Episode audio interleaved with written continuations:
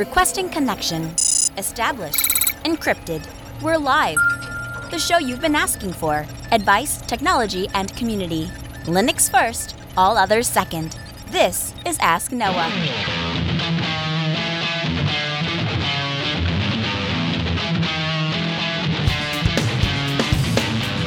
Live from Altispeed Technologies, the show that puts you, the listener, in the driver's seat because you are the content.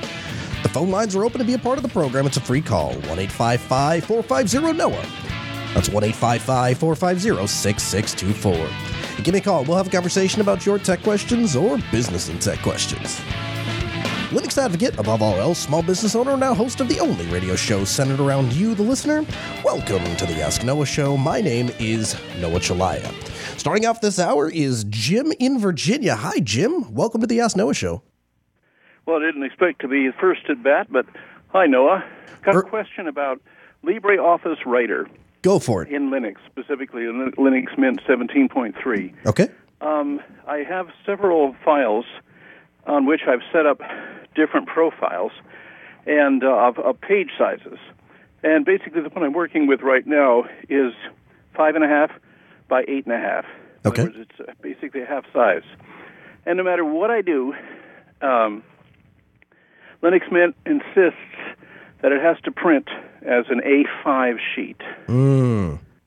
which is somewhat wider and somewhat shorter. No way to change it. It's locked in. The profile's correct. The page format, you know, page format is correct. Everything's correct until you get to print, and then nothing. So, What happens if you try to print it to a PDF? uh, same thing, actually. Okay. So the problem is in LibreOffice itself. It seems to be, yes. And the few times I've had access to a Windows machine with the exact same file, and it was just carried over with a USB dr- drive or something, uh, the problem doesn't exist.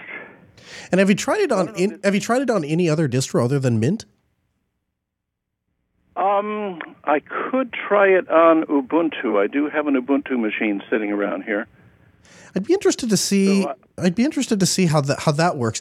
I, I tell you what, I'm not. You know, I, I do a lot of document uh, prep in LibreOffice, and and we have a number of different templates that we use for everything from the envelopes that we send uh, invoices out, all the way to certificates when I do my uh, firearms training stuff. And uh, and I've not had any of those issues, and I'm using uh, you know Ubuntu proper. So I'm trying to think of where I would go to even start troubleshooting that. I guess the first thing I would do is determine if it is in fact a distro specific thing. See if it's a Mint thing.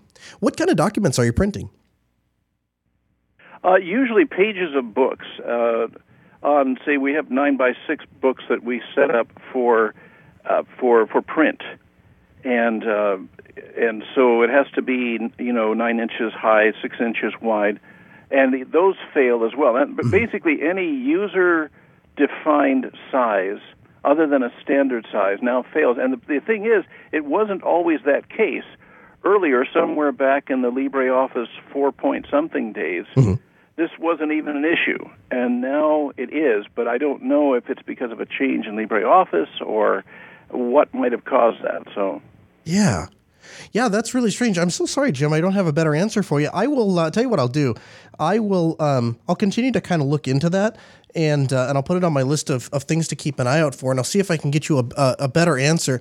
Um, but yeah, if the if the settings are in LibreOffice are correct, um, I, I've just not experienced that, so I don't have a great answer for you. I would try and see if it works on another distro, and uh, unless you're married to to Linux Mint, there are some weird things that don't quite work right uh, in Linux Mint, na- namely um, some of the uh, some of the applet things that uh, that work just fine on regular Cinnamon, but don't work inside of Mint. And actually, one of my earliest frustrations was of with Mint was um, we had installed a bunch of Linux Mint, Mint machines for a hotel.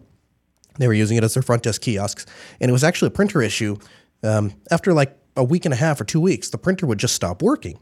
Couldn't figure out why. You go there, delete the thing, re-add it, worked just fine. And after a week or so, it would stop working again.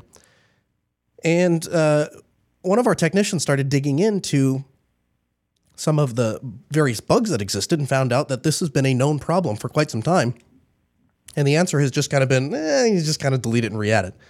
That was the last time we installed Linux Mint for a uh, for an organization. It was uh, it was pretty abysmal. Uh, Blue Zero is calling. Hey, Blue, welcome to the Ask Noah Show. Hey, Noah. Hey, how can we help today? All right, I got a problem when I am booting up my Linux my Linux Lite Mhm. uh, desktop. Uh, the wallpaper after the initial boot screen, after I, I log in, my wallpaper goes to the left. Okay, what what des- sorry, what desktop environment are you using? XFCE.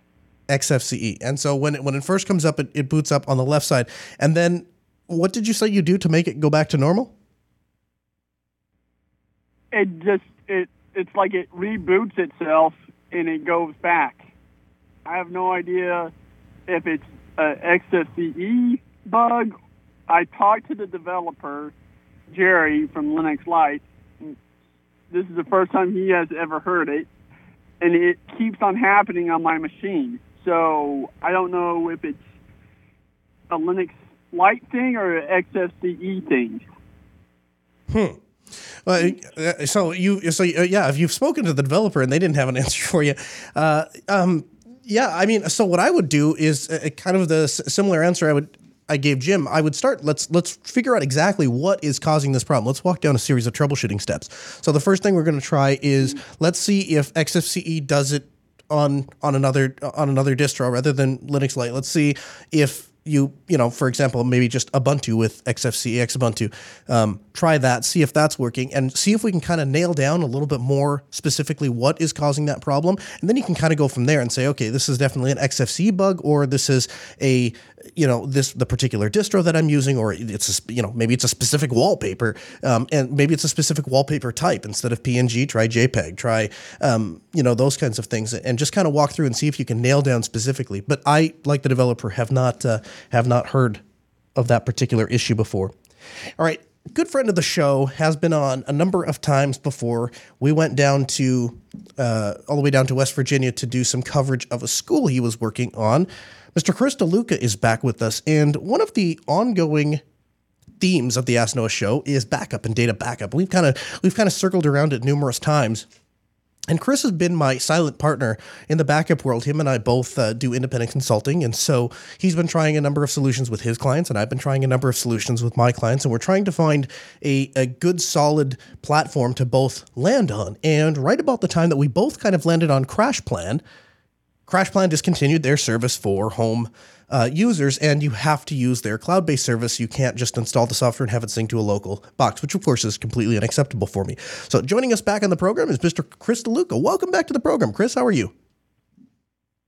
Thanks. No, I'm good. How you doing? Pretty good. So, um, full disclaimer: you have you have dug in far deeper than I have w- with all of these different kinds of software. You've actually installed this stuff, and you've tried it, and you've seen what works, and you haven't seen what works, or seen what doesn't work, rather.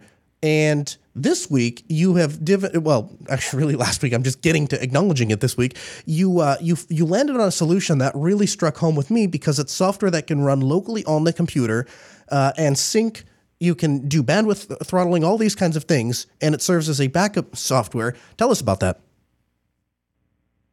Well, um, the name of it is Duplicati, not to be confused with Duplicity, that you can install out of the uh, um, out of your package manager. Um, Duplicati is a local um, service that you run that can back up to FTP, SSH, uh, WebDAV. It also does things like uh, it'll utilize OneDrive, uh, Cloud, S3, Google Drive. Uh, there's there's lots of others that, that it'll use, as well as um, local file shares, you know, Samba shares, that sort of thing. Um, I really, uh, I really landed on like you, like you said. CrashPlan really just ticked me off. About the time my client was looking for some offsite backups for some software, I said, "Yeah, there's this great piece of software I've been using for years. I back up my entire family's, and you know, uh, we can utilize it now to test out. And you know, it, it's got this client share thing, and you, you know, you can use my server." You know, we were going to go down that route, and then you know, exactly three days later they dumped all their home users, which just, like you said, that really, I, I, you know, yes, they might have a good business, but business side, but I cannot recommend to my clients a company that dropped the people they built their software on the backs of. You know, I mean, they, they did all their testing on the home users. CrashPlan did. Right. And, you so, know, the, the uh, thing that's frustrating. On... No, go ahead. Oh, I, I was just going to say the reason I settled on uh, Duplicati, it, it, has several things that it that it does that most all backup software should do. Uh, it'll do incremental backups, uh, data deduplication. It has client side uh, AES 256 encryption. Uh, you can also, I haven't dug into this yet, but I've read on their site, you can utilize uh, GPG. You could probably use your own GPG key. Um, all that is encrypted before it even leaves the desktop. So you don't have to worry about putting it on uh, Google Drive or uh, OneDrive or Dropbox and, and, worried about them looking at your data because it's encrypted with a key you create on your machine. Um, I did things like, you know, pulled the network cable as I was backing stuff up. I, it picked up with an interrupted backup very well, took back off. Uh, it tests the backups it uses. Uh, one thing it does that I do not like is, but I guess I don't know any other way it could do it, is it breaks the files up into um, 2.0 versions default is 50 meg files.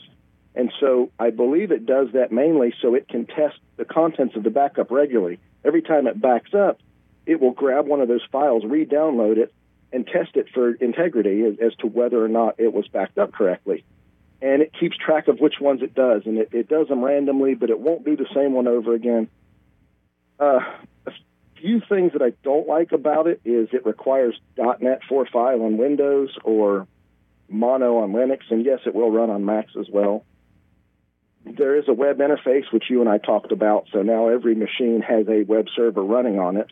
Yeah, let's However, let's let's let's talk let's talk about the, let's talk about that for a second. So one of the things that has always turned me off to uh, Syncthing and stuff like that was that you have this web server control interface, and I don't know what it is with software designers that that that do this, but basically what you wind up with, even if there is a firewall and that firewall is shut off from other machines, like the most common thing I see compromised is something on a web server or a web server that has a web server running. So why you would want a web server running on your local machine all the time drives me nuts. That said, I don't know of any other alternatives that I have local software that runs on my machine that I can I can own and I can run. So even if they go away, a company goes away tomorrow, we're not stuck like we are with with with CrashPlan because with CrashPlan it has to broker that connection, and it has the ability to tie into cloud-based services. So if you want to buy backups on Amazon or something like that, you have that ability, but you're not forced to do that. You can do that on your own machine. And so if anyone out there has a better suggestion, Chris and I are not happy about the fact that each of these machines are are now web servers. We just don't have a choice.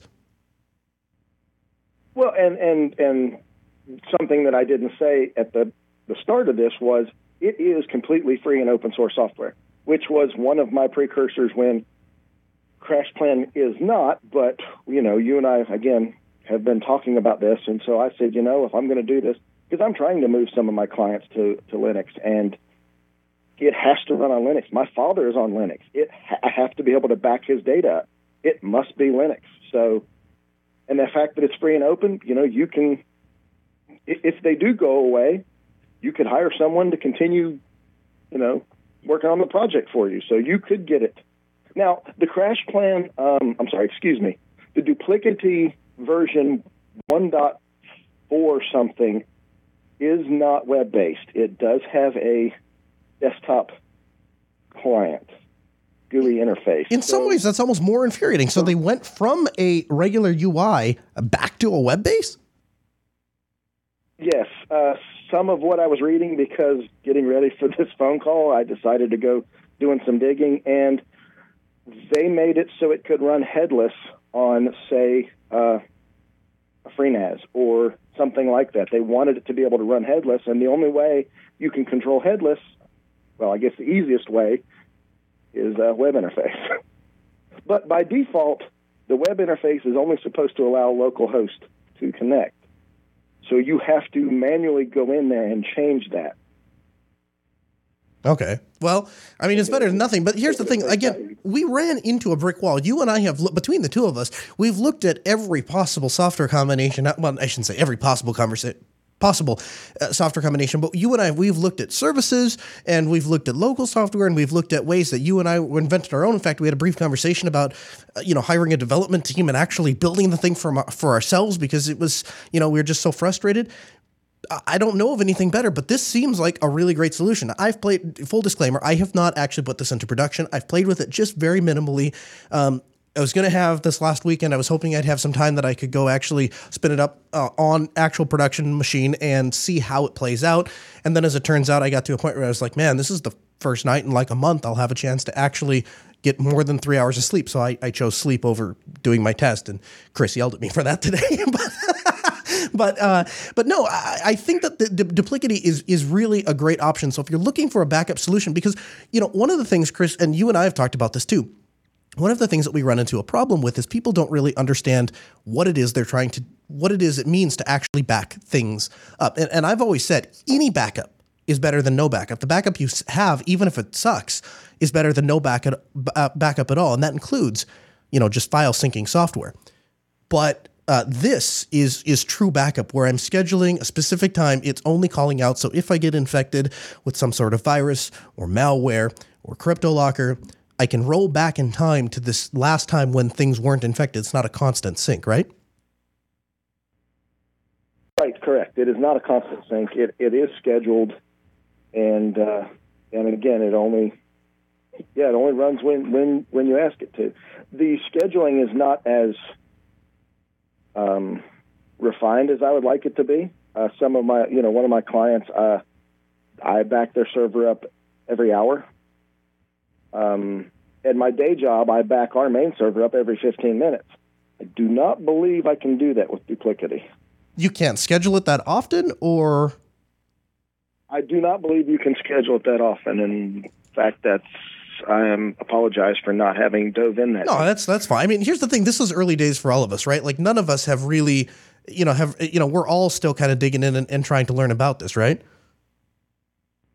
Yes. Fantastic. Well, thanks so much yeah. for coming on, Chris. We really, you know, thank you very much for the call. We really appreciate you having you and taking your time uh, to uh, to stop into the Ask Noah show and tell us. And, and of course, we at the Ask Noah show, we will continue to keep an eye on what is going on with backup software. By the way, huge apologies to anyone that's watching live or on YouTube. We're having a bit of an issue with our chat room, and that is uh, that is getting worked out as we speak. So hopefully, we'll have that up real soon. Carson is calling from Michigan. Hi, Carson. Welcome to the Ask Noah Show. Uh, hi, Noah. Um, thanks for having me on. Um, and I just wanted to first uh, thank you um, for all you do for Linux and open source. I've been listen- listening to a Linux Action show well since before you were on it. Um, but I've I've heard all of your shows that you've done, and I've been listening to Ask Noah since it came out, and I just want to say uh, a huge thanks for uh, all you do. Well, thank you, sir. I appreciate having you. Thanks for calling in tonight. How can we help? Mm-hmm. Um, well, so I'm a computer science student at uh, Michigan State at the moment.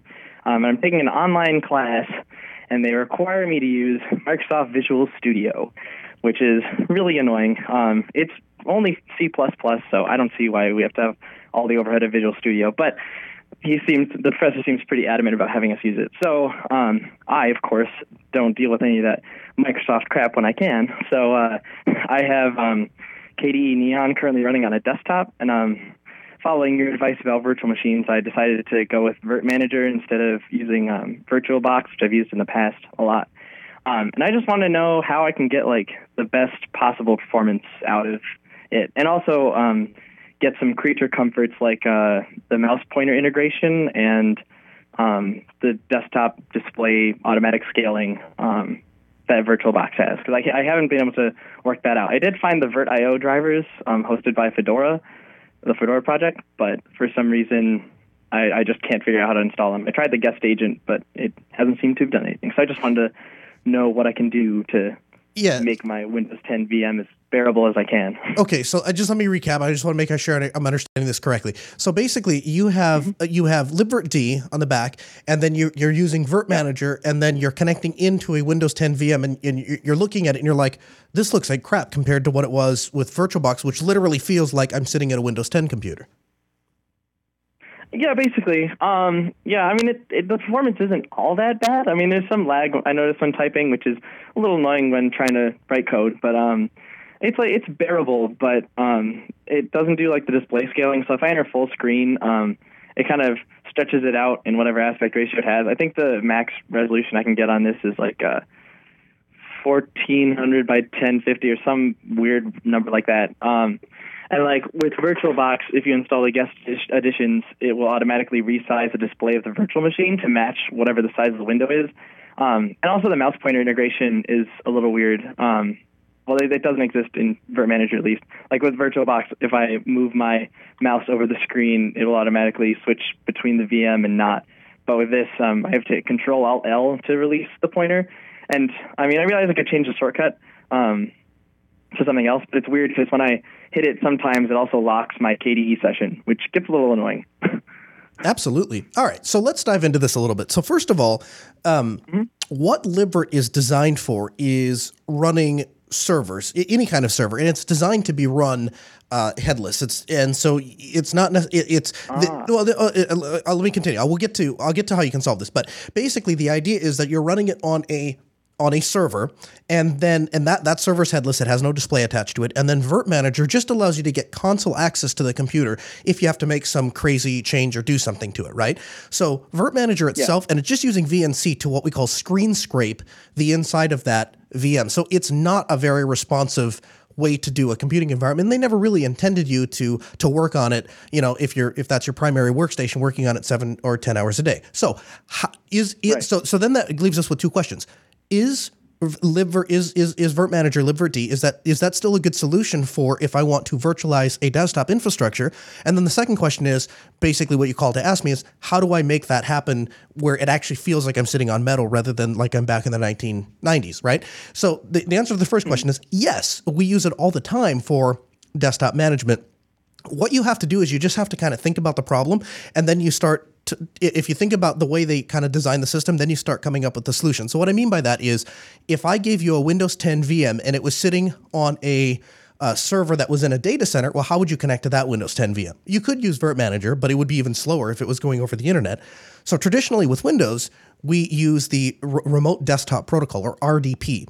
And there's a client on Linux called Remmina, and and RDP is for all the bad things I have to say about Microsoft. RDP is fantastic. I mean, it is just remarkably uh, great. It the way that the algorithms and the way they have combined to get RDP to actually work literally feels like you're sitting at the computer. And so what you have to do is you install the your your server, your Windows 10 guest, and then you just you close Virt Manager and you forget that that, that is running on your local computer and then you act as if how how do I how would I connect to a to a Windows 10 desktop? And so in in the Windows world we'd use RDP. Now, if you take RDP and because it's actually sitting on that same machine, you can scale the RDP settings all the way up, it will feel just like metal. And in fact, so much so, I I have done I have done uh, video editing over RDP before, and not that it's a fantastic experience, but it's definitely doable. And we had a caller that called in a, a month or so ago that was talking about doing architectural drawings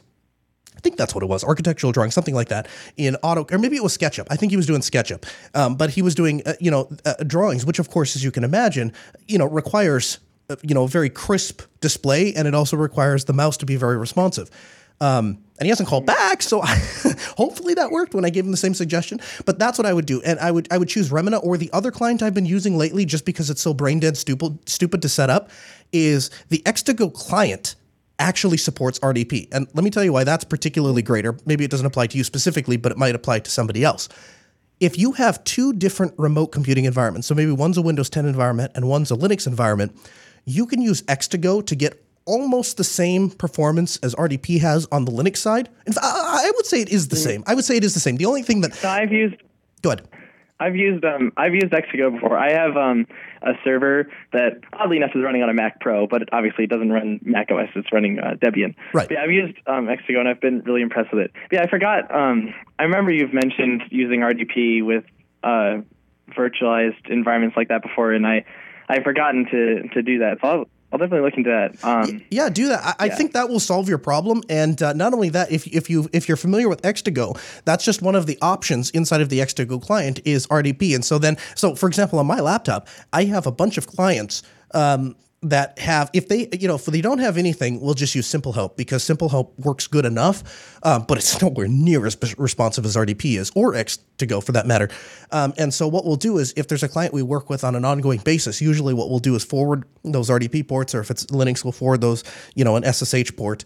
Um, and you know there's been some talk about uh, MikroTik routers in the ask noah uh, show telegram group and uh, going back at the the uh, the pros and cons and stuff like that. One of the things that's really nice about MikroTik that you can't do on some of the inter uh, some of the entry level consumer grade routers is let's say I have uh, 15 clients. I can actually go through and say this all the ports on the inside on every individual clients are all 22. So let's say I have workstations 1 through 10, they're all running SSH on port 22. I can go into MikroTik and I can tell it when you receive a que- request on the outside for port 2222, forward that to port 22 on workstation 1. When you re- receive a request for, on port 2223, forward that request to port 22 on workstation 2. And so on so you know and so on and so forth. And what that allows you to do is I can access a whole bank of systems without ever having to actually touch the local configuration on those systems. Or in some cases, like with RDP, there's no easy way to modify port 3389. You have to go into like the registry and it's just ah, it's just a mess, like most of Windows. So um, the ability to have an enterprise grade router for 35 bucks again is if you're just getting into this business or you're going to support other people those are the kinds of things that you look at and the kind of features that are sometimes overlooked and you say well what, you know th- there's all these options here. Why are there all these options? Because you will use them i promise. It's, you'll get there. Just it might take a little bit. James is calling from idaho. Hi james. Welcome to the ask noah show. Hey i've had hello? Hi there. How can we help james um, I'm. I used to have a lot of backups. This some of these date back to '95, but all my switches have dramatically failed and left me in limbo. I mean, multiple tape drives, the removable card, you know, the removable card drives. I tried those. The RAM disk failure. Then someone talked me into um, burning DVDs and putting printing the labels on them, sticking card folder. That was supposed to secure the backups it was. Of course, now how that worked out. My current one is thumb drive failing, and then the company telling me I'm abusing the drive. Okay. Any ideas on backup cheap? Yes, I'm sorry. You're a little. I'm, I'm having a little bit of difficulty understanding. So you're asking for what is a cheap way to back up your data? Yeah, because I've been out of the loop because of all the uh, bad um, all my other solutions have been nightmarish. So I've been shying away from backup. You know, that's kind of probably stupid, but when you when the thing has failed dramatically, there you've been suggested to you, you kind of go, oh, yeah, sure. Go, no, I'm going to go to another failure. No worries. Well, let me let me give let me give you let me give you some basic ideas. So one is flash media is very cheap. Um, spinning media is even cheaper. So if you go look at a four terabyte Western Digital Blue desktop drive, you're looking at like seventy nine bucks. Um, so you start breaking that out, cost per gigabyte. It's exceptionally cheap. Um, so what do we use? What software do we use? How do we actually back that stuff up? Well, the most simple way to back up a machine, James, is with rsync, and rsync can be uh, as simple, you know, as a single command. And we, I had the, there is a command in, in an earlier show notes. I will go find that command and link it in this show notes again for you. Um, but basically, there is a command that we just, it's kind of a stock uh, command that we use to sync our clients when they go to when we go to back up a server. Now our clients are typically we're doing it over ssh because we're going from one client to the other but you could just you could modify that line. Just remove the ssh and then the ip address and all and the username and stuff like that. But basically the idea is rsync source destination and it will automatically decide if anything has changed. It'll delete files that have been deleted. It'll add the files that have been added. It'll modify the files that have been modified. It is available on every linux distro by default and yeah, you can literally just go buy a four terabyte drive and start backing up your data. Super simple, super straightforward. Uh, it will not let you down. Um, it's been a tried and true method for years in the IT industry, and I highly recommend it. Phone lines are open 1 855 450 NOAH. It's 1 855 450 6624 or live at AskNoahShow.com. So, this is the second episode that has been composed, written, and planned on the AlphaSmart 3000. Um, the second full episode. And, uh, and we still have full batteries. So, the AlphaSmart 3000 continues to be a great investment. Um, about 10 years ago, I Western Digital came out with this media player, and it sold at Best Buy for about $80. The thing was so amazing. The, th- uh, the thing that was so amazing about it was not that it could connect to a Samba share directly. It could connect to NFS, which, I mean, 10 years ago, to find an embedded device at a big box store that even knew what NFS was, much less could connect to it, was, you know, amazing. Or it had two USB ports and you could plug media directly into it. But the most the most incredible thing about thing about this box was that it would play literally every file known to man. MKVs, AVIs, MP4s, MPGs, um, whatever you threw at this box, it would play it. Now at that time, that was a remarkable difference because I, I, it was I had the first box I bought was a Roku, and this was back when the Roku was like a tube. It was before it had streaming services and stuff like that. It did everything over DLNA, um, and it was a real pain to set up. But the Western Digital also, in addition to all these files, was able to open ISO files and play them. Now, the advantage to that, if you haven't heard me talk about this before, is having the actual DVD ISO, the DVD image, is fantastic because it means that you no longer have to be concerned with keeping and storing a physical DVD collection. The ISO is an identical copy menus, languages, subtitles, special features, everything exactly the way the DVD is. It is literally taking the DVD and putting it on a hard drive so that you can recall that DVD at any time without ever having to actually have access to that DVD. And over the years, I've taken flack from a lot of people because I insist on having an exact copy of that DVD. And yet, time and time again, I've been able to, I've had people over at the house and we'll be sitting talking and they'll say, Oh, yeah, did you ever see this special feature or this particular thing behind the scenes, blah, blah, blah, on the new James? Yeah, I have that. Here, let me pull it up. Boom, there we go. Or I'll travel around the world, various parts of the world, and I, I want to learn the languages. And, uh, and so I come back home and I want to sit down and watch a movie. Some of my favorite movies, the ones where I already know all the words, and I want to watch it in a different language. And those are all things that I could have never planned for. I could have never predicted, and it, it has served me well through the years to have an exact copy of the DVD. So to this day, I rip the entire disc to an ISO format, and my beloved Western Digital Live players play them flawlessly. And those little guys, one of the things that is not found on players today is the little red, white, and, and red RCA outputs. And I don't use them very often. 90% of the time, they're hooked up over HDMI. But when my wife outgrew her old vehicle, we put her in a Suburban, and that had a built in TV. And it didn't take me very long to realize that the built in DVD player that skipped every time we drove down the road just needed to get ripped out. And so now there is a fantastic little Western Digital TV Live with 120 gig SSD attached via USB at the back.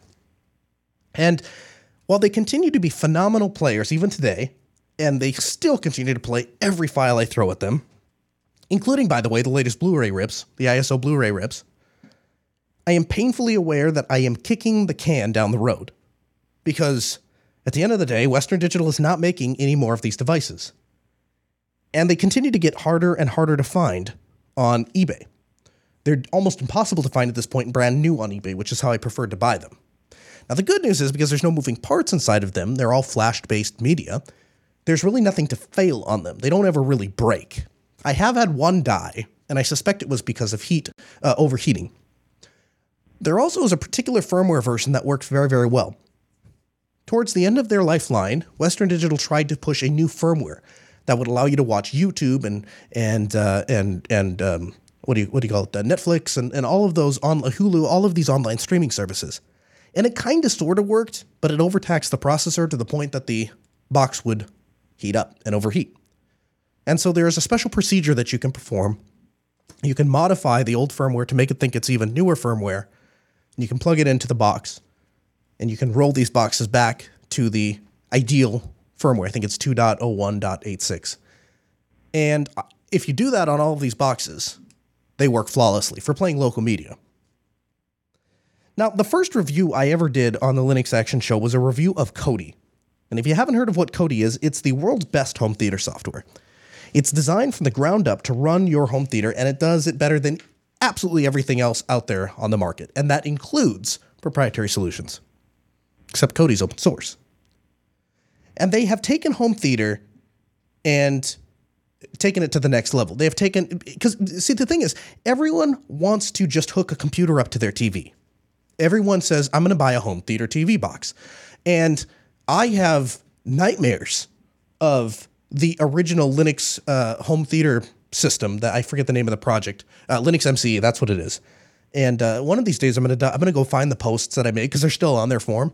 I'm gonna go find them, and we're all gonna have a good laugh at them because I was so angry and so upset at Linux. It was in my newbie days. But a lot of people try and do that. They try to hook a, a regular computer up to their TV. But how do you control it? A lot of people buy a little tiny RF keyboard, but th- here's the thing that you don't understand. Us nerds, us geeks, we are okay with having a giant 120 inch display for our desktop. But the reality is, Canonical didn't design their desktop for home theater. And your wife and your kids, they don't want to be clicking and dragging around windows. They don't want to be typing letters on a tiny little keyboard to be able to watch a movie. Kodi solves all of that because the interface is specifically designed to be used on a TV. Now, the first time I ever reviewed Kodi, it was an abysmal review. And I don't mean that the review of Kodi was, I don't mean that I thought the software of Kodi was abysmal. I mean that my job of reviewing Kodi was abysmal. Um, my understanding of Kodi was that it was home theater software. So basically, I went into it thinking, oh, this is a software that is going to replace my Western Digital TV Live. And so I expected it to work like an appliance. And what I found was it felt like a hack together bad science project running on my computer. I noticed that when I installed Kodi, there was no way to connect to a network. You had to exit Kodi to go out to control any of the network settings. You had to exit Kodi to go and change the, you know, volume settings on the computer, on the sound output. All of the things that needed to be tied into the actual media center had to be controlled from the operating system, which defeated the entire purpose of having a interface that I could control all from my, you know, remote control keyboard, whatever. That was optimized for the TV. I tried to play my ISO files that I had ripped, and those were not working, if they opened at all. And I knocked Kodi pretty hard. I was pretty upset. Um, and then, after while I was still on the air, even throwing my criticism at it, uh, what I found out from the audience was that my it was my own ignorance. As you guys, you guys in the audience, you came to my rescue and you kindly gave me a knock on the head, and uh, you told me to try OpenELEC. And of course, I'm on the air, and I've been playing with this for a week now, and so I'm not very happy with it. And now people are saying use this OpenELEC. And I said, what is this OpenELEC? It's some sort of crazy tiling desktop manager, probably, that ha- further hacks away the fact that this software doesn't do what it's supposed to do. That's probably what it is. And uh, no, actually, it's not. Actually, OpenELEC is exactly what you guys told me it was, which is an open source appliance that wraps around Kodi so that it, it brings Kodi to run independently on a device. And of course, not only can you change the, the network settings and stuff like that, you can change the, the host name and, and, and everything you'd need to modify is in OpenELEC. So that, that really was what I should have been reviewing instead of Kodi, the software that sits on top of it itself. And if I hadn't been so stupid, if I understood, you know, the difference between those two and, and what I was reviewing, I, I, would have done a much better job. Needless to say, I realized how dumb I was, and uh, turns out the audience is always right. And essentially, OpenELEC was perfect. And um, so I installed it on a PC and I tried it, and it opened my ISOs perfectly. It it ran perfectly. I was able to set all the things I wanted to set right from the uh, right from the machine, but I still had one problem. Um, the hardware. It was still a hack. You had to use a computer, and there was no elegant way to control it. So I was I had you know a USB keyboard dragged across my living room. That that lasted all of like a day. And uh, we have a rule in my house. I'm not allowed to do projects uh, anywhere but one room downstairs, which we call the lab. And the reason for that is, as any of you geeks know, it's like I need a display. Well, here's a display. Set that up. Oh, now I need a, a, mouse. Oh, here's a mouse. I plug that in. Now I have a keyboard. I need that. And uh, oh yeah, I need another display for this thing. And I need some Ethernet cables for this and power for that. And pretty soon, you know, whatever room you're in starts to look like an octopus. And there's these cords draping all over the place. It drives my wife nuts. So I have to do all of my work downstairs in, in, in what we call the lab. And I was doing this in the living room. And uh, I made it about an hour before she's like, "Get that thing out of here! It looks ridiculous." And I'm like, "Okay, well, we'll work on it. I'll work on it." So this year I'm at SCaLE, And I'm talking to the Kodi guys and saying, you know, this is really great, but I wish it was more productized. I wish I could just buy a Kodi box like I can buy the Roku and I could control it with a remote. And they said, you need to you need to look at the Flirc. You don't know what the Flirc is. You got to play with the Flirc.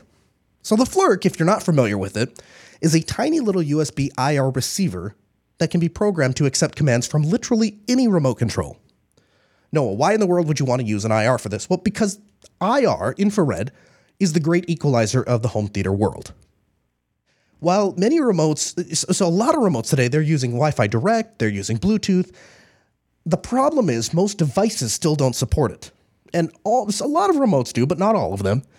Um, but especially when you start trying to integrate into really high end devices, like um, Sunfire, for example, uh, when you start going to you know uh, abstract devices like projectors and stuff i mean a lot of those even are catching up to some of the you know ip control and, and bluetooth control and wi-fi direct control but a lot of them aren't especially you know when epson sits down to make a great home theater projector and i think epson makes the best one out there um, it's a really great projector but it's designed to be a really great projector. They don't put any, they don't pay any attention to the, you know, Bluetooth or the updated, you know, IP control or any of that crap. They don't care about that stuff because they're just making a really, really high end projector. Um, similarly, if you look at if you if you have satellite boxes or cable TV boxes, those are not going to support those things. High end processors, high end amplifiers, any of that stuff. But they all use IR. But then somebody, some, some of you are out there, you're like, no, IR is a pain because everything has to be pointed in the proper direction. Not true. URC, my favorite uh, universal remote company, they make an RF base station. They also make an IP base station, I think. But basically, the remote connects to the base station via RF. So, radio frequency, the kinds that you don't have to point anywhere, can work anywhere in the house. And then the base station networks to all of the IR blasters that go on all of the devices.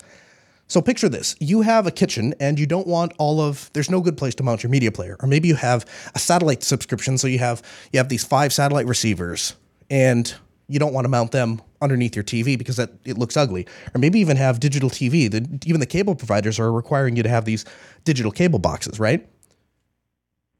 You don't have to do all of that. What you can do is you can put all of those devices downstairs in a rack and you just run HDMI baluns up to each TV so if you're not familiar with the balun is, it basically turns a network cable into an HDMI cable because HDMI is very expensive to make big runs with it. Cat 5 is cheap.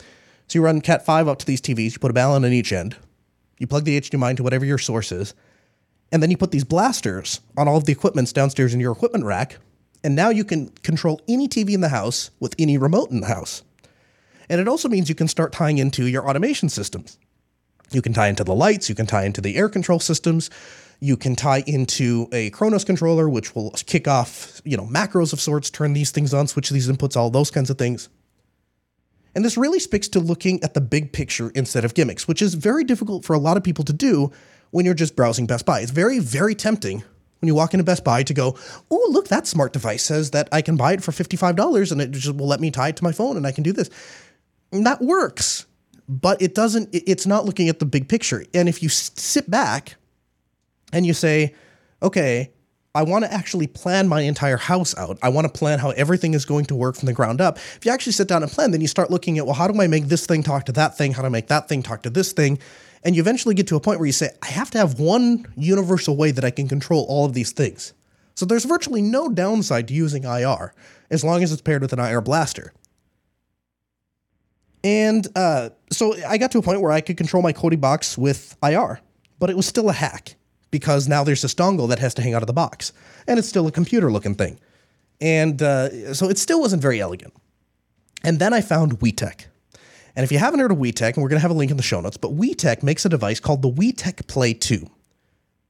And the WeTek Play 2 is a custom built box. You can just buy it and it just take it out of the box and start using it it is a dream device because it's a device that ships from the manufacturer with OpenELEC on it. It's preloaded, so all you have to do is pull it out of the box and plug it in. And now you're using OpenELEC. Fantastic. Exactly what I was looking for. Um, and so for a while, that was my plan, as I was going to replace my beloved Western Digital TVs with these um, WeTek Play 2 boxes. And uh, and and and the the thing that had kept me from actually doing it was there was never a time I sat down to do something on my Western Digitals where they didn't work. Like even today, they still play all of my media just fine.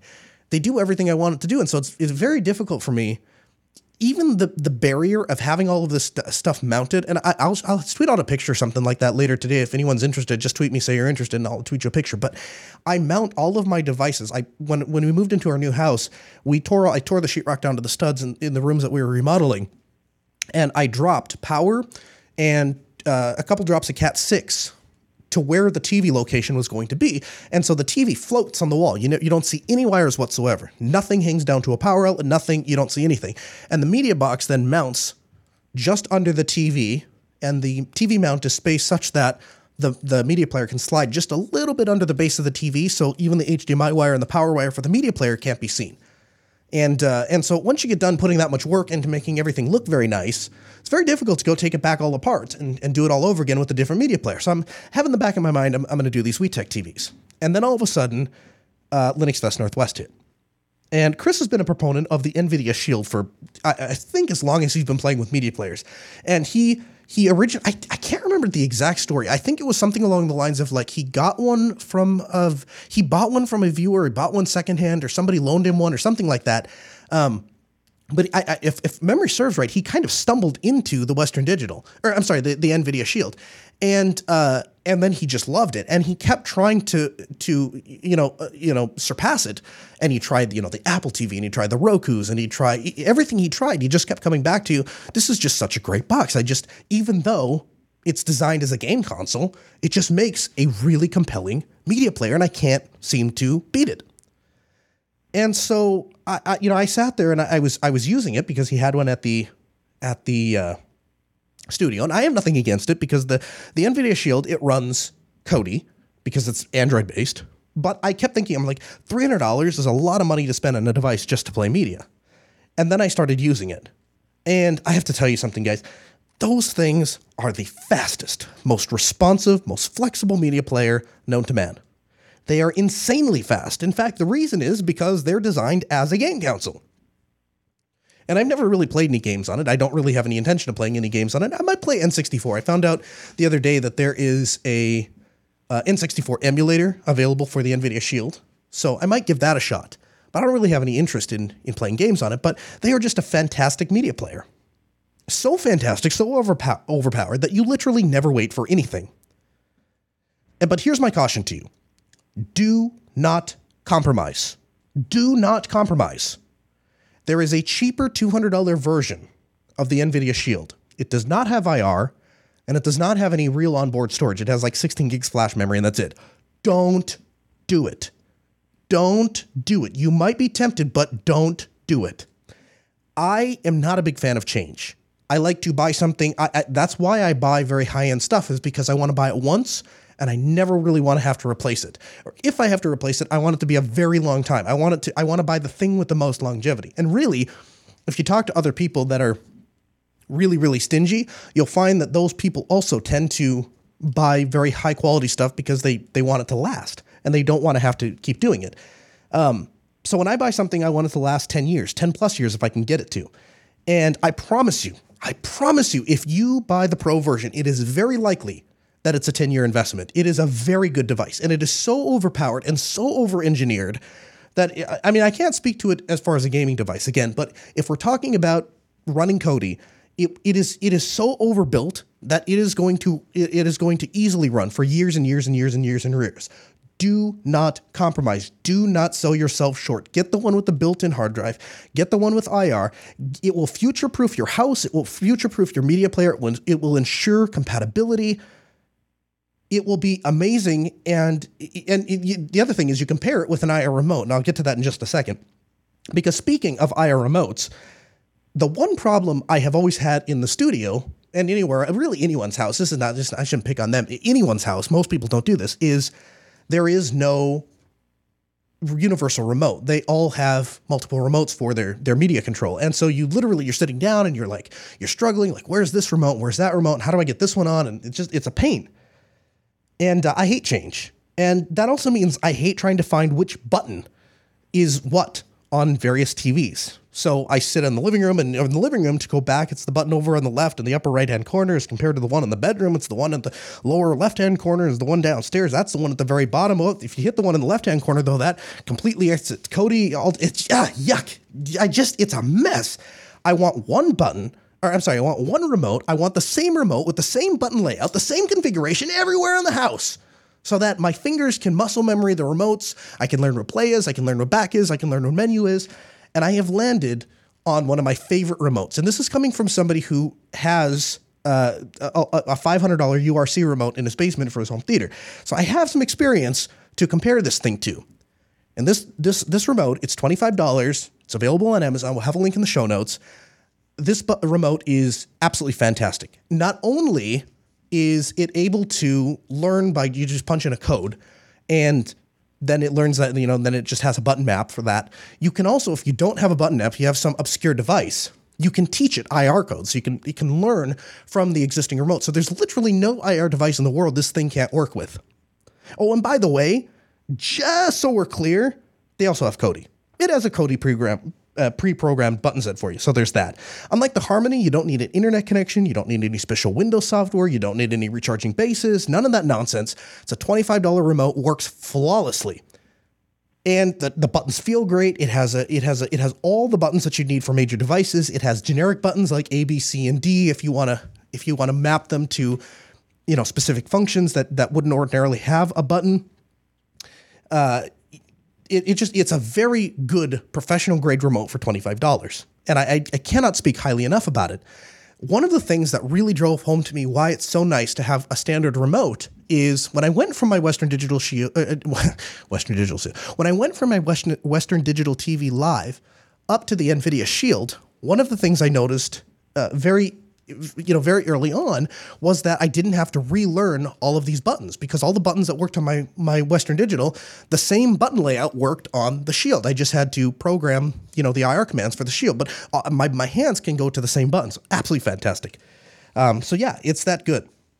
And uh, I've heard some people talk about the 2015 version. And again, do not compromise. Don't sell yourself short. The 2017 has full audio support. So you get uh, Dolby True HD, you get Atmos DTT, DTS, sorry, HD DTS X buy the 2017 Pro Edition. And if I can sell you on the Shield, at least don't sell yourself short and go with a Kodi box, something like a Raspberry Pi 3. Still feels a little hacked together to me, but it works. Elijah is calling from Idaho. Hi, Elijah. Welcome to the Ask Noah Show.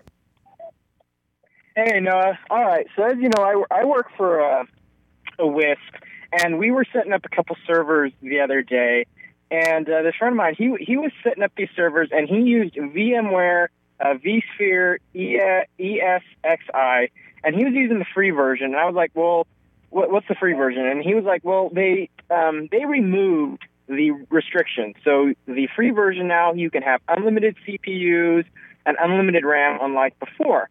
And uh, he loaded the ISO up, and he put, gave it a static IP and logged into the web UI, and it was it was gorgeous. It was easy and it was simple. So my question is, is why should I learn and use you know Linux, KVM, libvirt, and why should I use that instead of this VMware ESXi? Because it, it looks pretty pretty easy and pretty simple. Yeah, sure. So a couple of things. So first of all, uh, ESXi is very expensive. Um, they do have a free version that you can use, but when you start when you start getting into some of the more advanced advanced stuff, clustering stuff like that, it becomes very very expensive. Uh, it's some of the most expensive software out there. But on top of that, um, there are plenty of software projects that imitate or that that that you know, libvirt D is really just kind of the base. It's that's like saying, you know, we have Ubuntu, and then on top of Ubuntu, we have, you know, uh, Unity, which is the the controlling environment for you know stock Ubuntu, and there are plenty of projects that have popped up that will do all of that stuff. So the most notable one is oVirt, and we had the Brandon uh, Johnson on from Red Hat talking about oVirt and how it can do all of the stuff that VMware does. Has a web interface. Just click on the button, deploy, whole nine yards. You could also use something like Proxmox, which I've gotten uh, some flack for for not pushing harder on the show. And it's a great project. I have nothing against it. Again, built, runs on libvirt has a web interface, has all the fancy little things that uh, uh, oVirt and Proxmox also support clustering, and you'll never incur a fee. So my answer to you is basically you can do all the things that you would do on VMware, except with a lower price tag, more flexibility, and unlike the all the folks that were on CrashPlan, you'll never have the rug ripped on, on, out from under you. That answer your question? Yeah. So so is um is oVirt like just an ISO that I can load up? Um, I don't know if it's Or an is it a package that I run on. Yeah, it's it's a package that you'd run on top of CentOS or Red Hat. So you'd have to give that uh, you'd have to get give that a shot. But there are some pretty there's Red Hat has some pretty fantastic documentation. So I would uh, I would give that a shot. Uh, head over there and, and take a look at that. Nathan is calling from New Mexico. Hi Nathan, welcome to the Ask Noah show. Wait, no, thanks. Um, pretty much a, uh, a fairly simple, you know, beginner type of question. What I've got going is uh, I'm about to build a new PC, and it's going to be one of those over the top. I haven't built a serious rig in a long time, and I have the ability to. I'm going to, but I'm looking at hard drives. What what I what I do is I, I've got a dual boot, and given what Intel or Microsoft and everybody's doing, it's going to have to be Windows 10, uh, and I run Solus Linux. So I'm looking at hard drives, and and and I I just threw a uh, M.2 drive my laptop. It's great, love it. Uh, I want to try to keep my box as simple as possible, so I'm going M.2 drives. I'm to try not to put any hard disk in there. So I've run out of room with a terabyte drive and some gaming and stuff like that. So can you give me kind of an idea why you would go one direction or the other? You know, say a, a two two gig drive in there, or separated into a uh, I'm sorry, not a two gig, a, a terabyte drive. What what would be some of the reason to go one way or the other between uh, one terabyte drive per OS or a single large two terabyte? Sure. So the advantage of having a single the, the, the problem is with splitting them up is that you have to know now what your use case is going to be six months from now or eight months from now, or you're going to run into a problem, right? So basically, having all one drive means you don't have to decide where all that data is going to go. You can just make one big data drive, make it NTFS, and both Linux and Windows would be able to write to that drive no problem.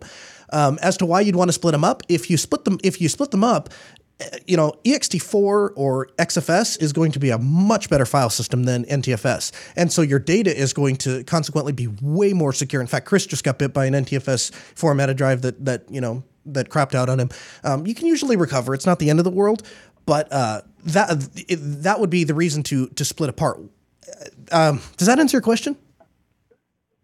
Yeah, mostly. I, I, I just wanted. I was under the impression that there were some some kind of background reasons why, uh, you know, let's say let's say you know Windows is running TFS and I'm going with uh, ext4 or something with with Solus.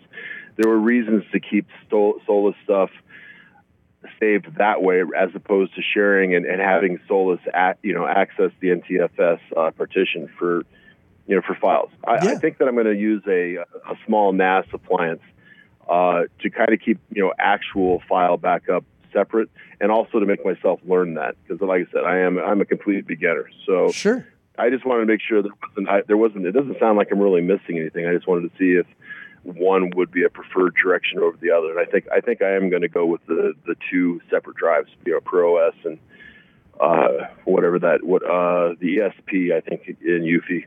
Yeah, That's yeah, a new for thing to me as well. For sure, yeah, yeah. The the separate drives is going to give you you know a lot better redundancy and a lot better data structure. Especially, I'm not a big fan of NTFS. Reggie is calling. Uh, hey, Reggie, I got about a minute. Go. Yeah, I was looking at the IoT Ubuntu thing and uh, running things like Raspbian and stuff on Raspberry Pi, but wanted to build a, a Kodi box basically to run in my car. And I was wondering, like, what is this whole Snappy Core thing about? And, like, is there anything else like it that I would be able to use with a front end desktop environment? Yeah, um, I don't know specifically as I mean, Snappy Core is a is a great thing. There's a lot of use cases for it. I don't know that I would use it specifically for a media center in a car. Um, I'd probably just load OpenELEC right onto the box. And if you're looking at a car, actually, one of the things that I'm looking at replacing my wife's Suburban is actually OpenELEC on a Raspberry Pi 3 the again the the uh, it's not as responsive as the Shield and the Wi-Fi sucks. But if it's in a car, I probably don't need data anyway, and I'm just playing local media. hopefully that answers your question. I'm sorry we're we're a little tight on time. Um, hey guys, next week we talked about home theater this week. Next week we are having a guest on the show. He's a good friend of mine, and uh, he's actually he's going to be in Grand Forks actually in a couple of months, and uh, and we're going to be working on a speaker project. Um, but it's uh, Mr. Bob Carver from the Carver Corporation, uh, and then Sunfire, who builds high end. Uh, home theater systems, very high end amplifiers, very high end home theater processors. He's going to be with us next week. We'll have a link in the show notes to a article called the Carver Challenge. Uh, so make sure to read that before next week. Huge thanks to Ben, our producer, Sarah, our call screener, Rakai, our video editor. We'll hand you off to Crosspoint coming up next on Logos Radio, KEQQ 88.3 LPFM, Grand Forks.